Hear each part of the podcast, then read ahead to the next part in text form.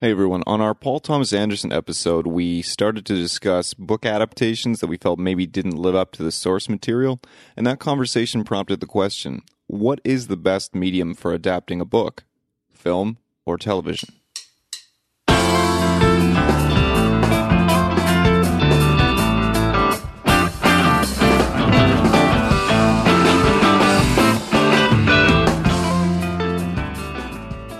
Post game wrap up here on uh, Paul Thomas Anderson, and just a, a, a, point that we didn't get to discuss earlier uh, was just Hollywood's uh, kind of um, you know fear of of a of a a movie too you know this too long like um, a a book adaptation could be done Yeah. in, you know in in acts in you know split up but but still give it the the 4 or 5 hours that it deserves and you can cover all of the content that you miss. I mean i think that's one of the big problems with with hollywood film uh, book adaptations is they they they have to cut. They have to try to squeeze this into you know an hour and a half two tops like two and a half you're pushing it. Like No, and it's interesting because I remember having this conversation with you about Inherent Vice when it first came out, and that's what started this. That's what prompted your that very comment prompted our our need to do this. When when I first saw Inherent Vice, um, I thought this should be this shouldn't have been a movie.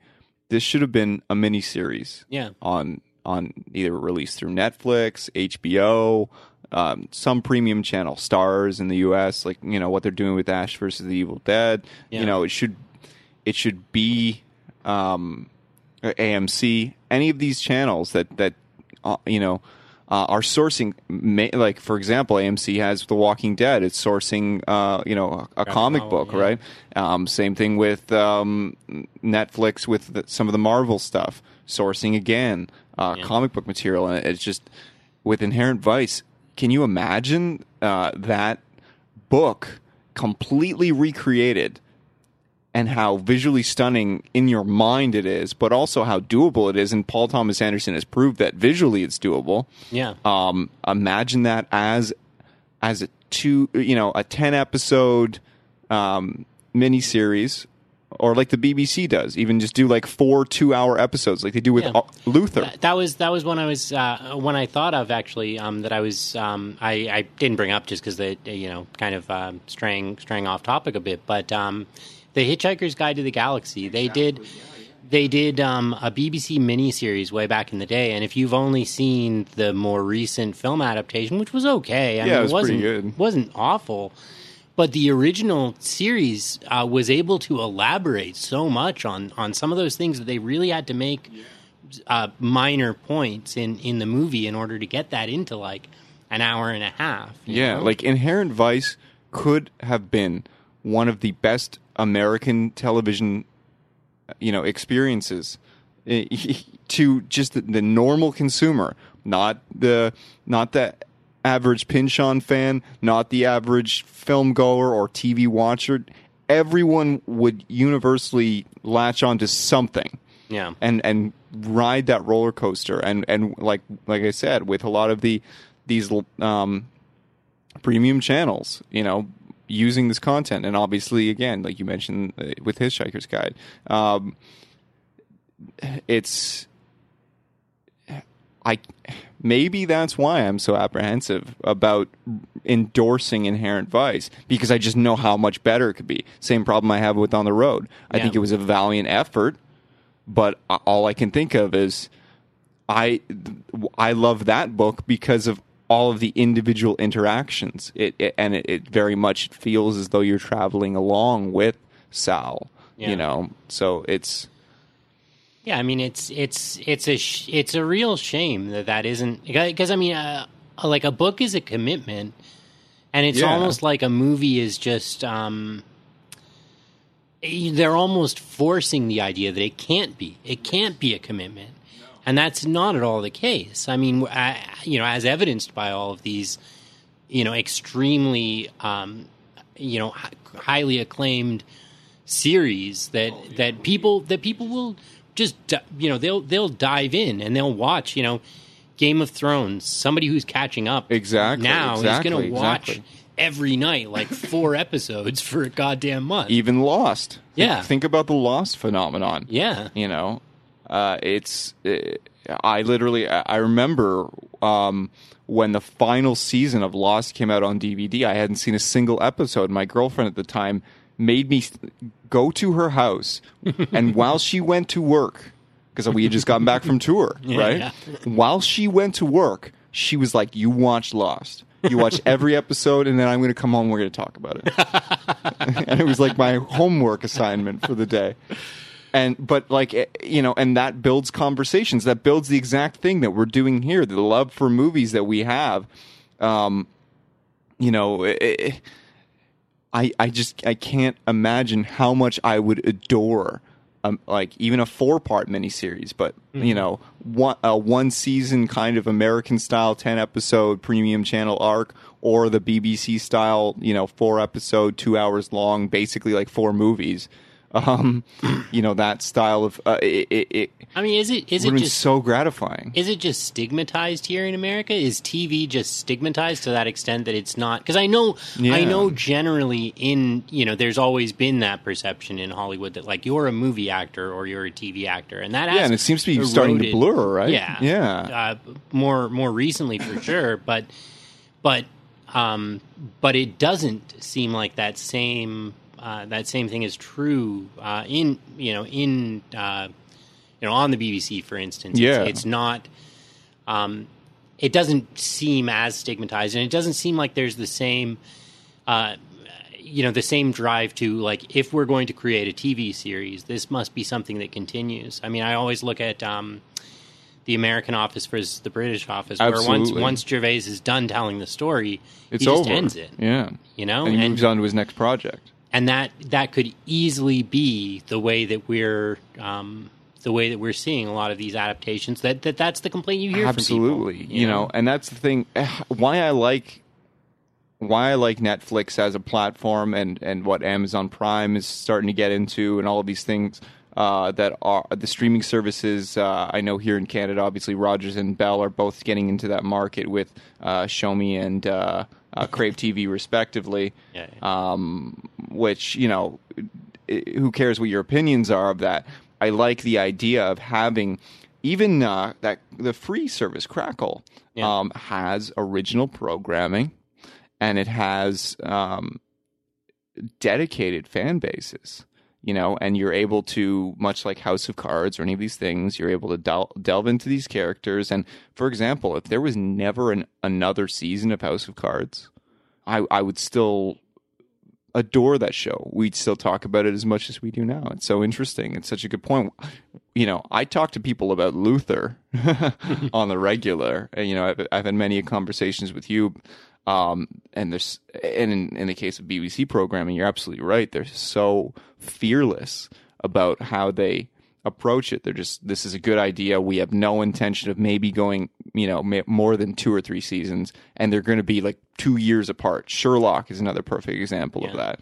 This isn't regular programming; it's a special event, and we're, we're promoting it in that fashion. Where and and then they're able to obviously maximize on ad revenue and stuff like that. And I don't think that any of that would be bothersome with a title like Inherent Vice. Yeah. If it's cutting the commercial, who cares?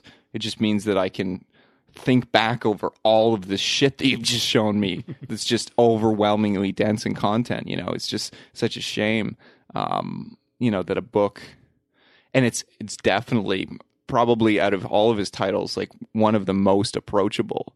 And the fact that I jokingly call it a Cole's Notes version of the book, it's like, can you imagine if someone tackled Gravity's Rainbow or like V or something like that, which you know is his first one, and it's it's like the size of a fucking dictionary Yeah, it, it, it, conversely, now that if anyone, if any producers in Hollywood are hearing this, I want to make a, pr- a proposition to you. Seeing as we're we're both patting Thomas Pynchon on the back, and we're talking about the idea of a miniseries, go to his next most approachable title, which is The Crying of Lot Forty Nine, and make me a miniseries, and I will promote the fuck out of it.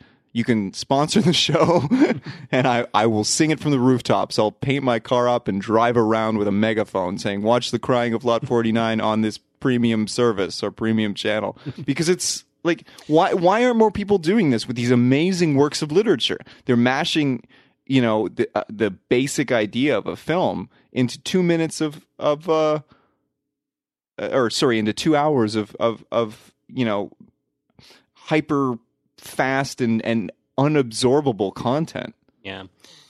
Yeah, and I, I mean, you end up as well um, creating a a sort of a void, you know, whereby you know other other directors, other um, you know um, production houses may may shy away from from you know some of this person's works for a period of time afterwards. I mean, I doubt we'll see another you know Thomas Pynchon or or you know Kerouac adaptation for a little while. You know, Yeah, and look at look at And- for example, we we alluded to uh, Big Sur on the show Mm. uh, or on the episode, and and it it it was done for like half as much money, Mm. um, and had some notable actors, but it it didn't have the marketing budget. It didn't have anything that that that um, on the road did, and I realized that's a generational classic. But Big Sur is a phenomenal, you know, and very like depressing almost, and and bitter, but like emotionally easy to connect with piece of, of literature. And, and I thought the film did a great job with it, and then it was made for half as much money. But imagine either of those, or even um, Danny alluded to Dharma Bums. Imagine that as a TV series. Yeah. You know, it'd be amazing. Just Sal or like Jack Kerouac and his character in that book. I can't think of his name, but Jack Kerouac traveling around and and and just meeting these interesting, um, crazy characters. You know, just it's I wonder if the two-hour movie is even just a construct of like the um the the of the theater in general. You know, you've got to lay out these. You know, ticket sales are are all sort of going to be. You know, yeah, and I, I don't think that will ever is die off. a factor? Yeah, I don't Is think that- that will ever die off, but I think that you have to realize when you approach content, and I think that is to go back to the original argument because we're straying very far, and that's my fault. Yeah. um, as usual. Uh, um, to go back to the original argument, I think that my issue with this film is truly the fact that Paul Thomas Anderson, being the talent that he is as a writer, as a producer, as a director, um, he should have been able to see that that this piece of art perhaps didn't belong in a traditional cinematic format on on on the big screen that it may be better served to an audience and make just as much money if not more Or on like a small screen. or like you said as well during during the the conversation earlier um just strip it down. Like give us give us one angle yes at yeah it, yeah you know? yeah don't exactly. Make it a strict detective movie And don't with tr- the nuance of a stoner. And don't try to cover all of this content just to have it there Yeah. you know? Uh, either either you laser focus in Yeah. on the specific kind of plot that you want to make this movie about hmm hmm uh, and ignore the kind of you know the side yeah, stories the pussy eater special, the um, the laced weed, the the whole Adrian Prussia arc, which I love in the book, but eh, you know, it- you, you- know, yeah it- if you're not going to do it yeah, if you then ju- don't do it there's no there's no reason to to bring to t- even take Bigfoot's character to that side because there's you're not connected enough with Bigfoot to have any emotional connection when you find out oh his partner's fucking been killed by a, by a character who I also don't fucking know. Yeah Like it doesn't make any sense. yeah yeah It's like it's like it, it's the equivalent in, it, that it's like someone reading an article in a newspaper in a movie aloud, and you're like, oh well, that's sad, and then you move on. And it's a, and it's amazing that it's such a common criticism of so many um, adaptations that it doesn't Yeah. get taken more seriously. You know, Well, and that's the thing. Like people, uh, you know, I, I I've said on a handful of episodes now that The Crow is one of my favorite movies. Um, mostly for nostalgia reasons now, because I realize now that I've gotten older, there are some issues with the film. But at the same time, it does stand up in the sense that it has 100% uh, stripped down that film uh, to the bare bones of the story, which is a love story, a tragic love story, and then built it back up in the parameters of the the the universe that they have created in the script. So no skull cowboy, no um, you know, um, uh, I believe they added a fourth guy to have a, a more action based story arc. They they uh, villain. Um, uh, they've brought in the industrial theme. They made Eric a guitar player in a band. You know, all of these things just to to create the world, and it's not taking away from the the James O'Barr comic, and it's not um, taking the film so far away that it ends up a fucking musical, which was something that they had intended, you know. And it's you know, I think that that's a perfect example of what you could do, and it's not you know because you can't expect Sin City or something like that with every adaptation where it's just literally oh okay what's on the page is now in the movie v for vendetta is another great example where they took a comic and made it exact like exactly the same except for obviously all the radio stuff is now tv stuff and things like that essentially But it is. I mean, it is a little bit different with For the- comics, yeah, I'm not giving- I'm- I'm not- Comic, yeah, yeah because you do have you basically have your storyboards for you before, Yeah. yeah so uh, and they're but- but- and they're not as dialogue driven. They are more you know more visual. In like in a lot of cases, if you were to take you know a story arc from a comic series, Mm-hmm. you're probably dealing with a similar amount of dialogue as as a standard you know hour and a half two hour film. Whereas Yeah. Okay, so I let's take The Fugitive. And I know it's not a book again, but that's a TV series that's also based obviously off of the um a, a very famous actual uh a handful of actual cases. It was the Sam Sheppard, right? uh, sorry. in any case. Um, and they basically turned around and made a film with Harrison Ford and Tommy Lee Jones. And I realized two actors at the top of their game that had no fucking script and made it this concise two hour film, you know, that that stands up to today as, as a fantastic action piece. I don't care was ad libbed, right? I think you Yeah, I don't. before. Yeah. That whole script, like they basically they wrote the pages the day up, but yeah, the I don't care is ad libbed. Yeah, they weren't even shooting. It was just Tommy Lee Jones, just yeah. fucking Harrison Ford saying some there. inane shit, and Tommy Lee Jones just. I don't care. I don't give a shit, Harrison. I just don't care. But yeah, there's so many examples of just taking a really dense concept, and I realize I'm not bringing up any book examples, and I'm sorry, but I think Fight Club is a valid one, I- and stripping it Fight- down. But the problem with Fight Club Choke is is it, it was a concise enough book to do it. It really yeah, was. yeah, It, it- there I see your point there. There wasn't a whole lot else to cover. There were my reasons for not liking Fight Club are a little bit different. Like Mm. like I said, I mean, I liked creating those characters in my head. I liked some of the um the the uh, like what Danny said, like the whole punch through his cheek. He's not a good looking guy. Like he's fighting all the time, and Yeah, yet they've got him, yeah, you know, yeah. as a a model with like a little scratch on his cheek or something like that for most of the movie. You know, it's like it's it's just not. um I don't know. Um I understand. Uh, you know, I just I, And they didn't. I the guess. Wizard of Oz is a fantastic example. yeah, yeah. You know, I think uh, Catch Me If You Can. Um, and I realize obviously you have the you have Frank Abagnale there to be like, no, no, no, okay, this is this is this is the scoop, but it's it's based on his his book essentially, Mhm. you know. So there are examples Yeah. in any case of uh, Casino Royale is another example where you know, and I love the book Casino Royale, but there's literally like half chapters, dude, where they're fucking reading dossiers. They're just you're just reading you're reading the characters reading dossiers. you know? Yeah, yeah. And it's like, you know, you have to know that okay, well all this can just go away.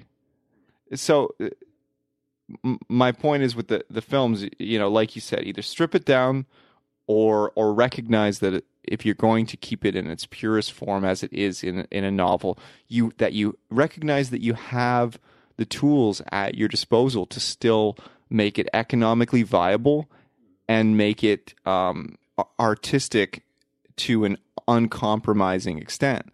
Like you do not have to, um, you know, step back and take some fucking uh, as as East would say, cocaine producers bullshit notes anymore because you you can just say fuck it, I'm going to any major network.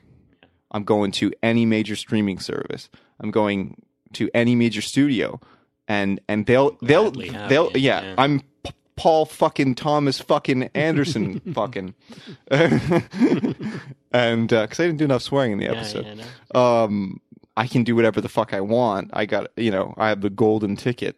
Mhm. Uh, I have the Midas touch of art art house in mainstream, so to speak, and and and if I go to I go to any studio and say I want to produce a mini series for for a streaming service that we can then turn around and sell for a fuckload of money. If I'm a bajillionaire producer, uh, or even just an owner, or, even a, a- an ops guy at one of these studios, I'm going, yes, Paul Thomas Anderson, that is right. You can do that, and you can do that here. Here is your mountain of money. I.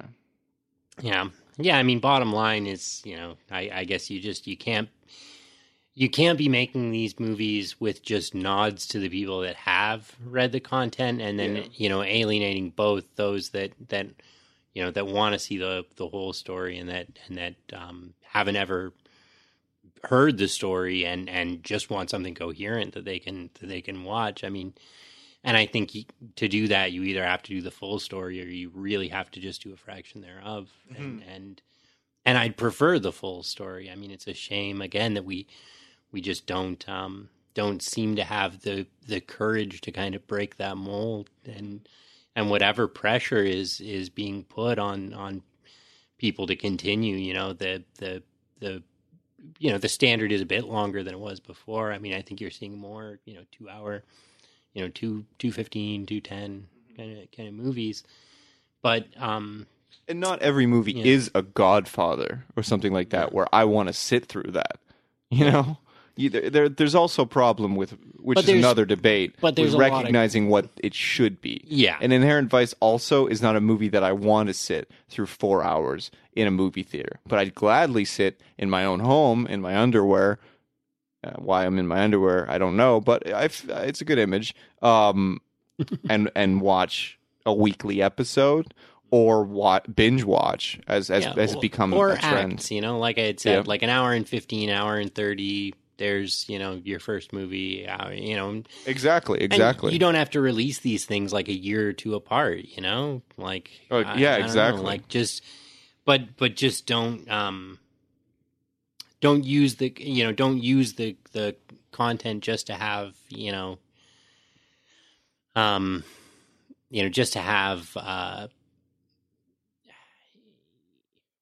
like don't don't use the content just for the original content just for its recognizability you know Mhm. don't use something like inherent vice just so that people are like oh yeah like i heard that's a great novel or oh yeah i read that and it's a fantastic novel i'll you know go see this um without understanding that or or not without understanding i mean obviously he understands um, yeah, but he's without, a big fan without, of the book, and he's a big fan of Pynchon. My, But it's my without- understanding. without you know really doing it justice without giving it um you know the the time that it Oh, deserves to and flesh out that especially with someone like Pynchon, because you know how rabid his fans are. yeah You know, yeah the cult following that is his fan base is um just absolutely devoted to this man and just hangs off of his every word. yeah And you know, for a guy who basically you know, to give you a good visual, it's like, okay, I wrote a new book, throw it out on the street and close the door and never talk to anyone.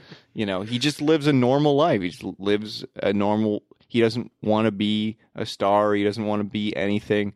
Even you remember when he was uh, his his Oh, Pynchon on The Simpsons, Simpsons, he did it on the yeah, and he's just the the paper bag with the question mark, right? And uh, he voiced that himself, though. Yeah he did it over the phone Yeah. he didn't even go in Yeah. But yeah, it's so cool. It's you know he and it just shows that there's something. Obviously, if if PTA himself is is very much a um a proponent of of his work, then then it goes without saying that you would assume that he'd be able to to recognize the the scale, um, or rather the this the the kind of kid gloves that this material needs to be handled with. Thanks for doing this with me, Devin. yeah no no worries no Yeah. worries Good. yeah it's Good little good little wrap up. Yeah. Post uh, post episode show. yeah. We're doing our own after show. make longer ass movies do it. Just Make longer movies, and if you love a book, don't be afraid of the idea of a miniseries. If it deserves it, do it. People will consume it, and you can still make a ton of money.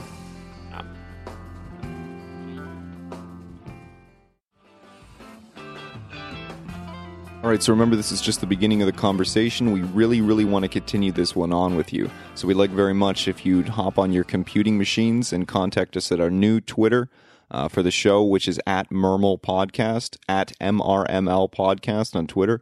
And of course, you can tweet me at not Brandon Fleet uh, as well, or email show at moviesrunmylife.com. Tell us what you think. Are book adaptations more satisfying on the big screen or small screen? What books do you hope to see made into film or television? I'm super curious about your thoughts on all of this. Uh, if you're listening to the show, uh, please remember to subscribe, rate, review wherever you take part, uh, whether it's on iTunes, Stitcher Radio, SoundCloud, YouTube, or one of the many other ways you can find us on ye old interweb. Uh, it's always great to hear from you, uh, and we love discussing movies. So until Wednesday, when you'll hear our discussion on Evil Dead, thanks for hanging out with us.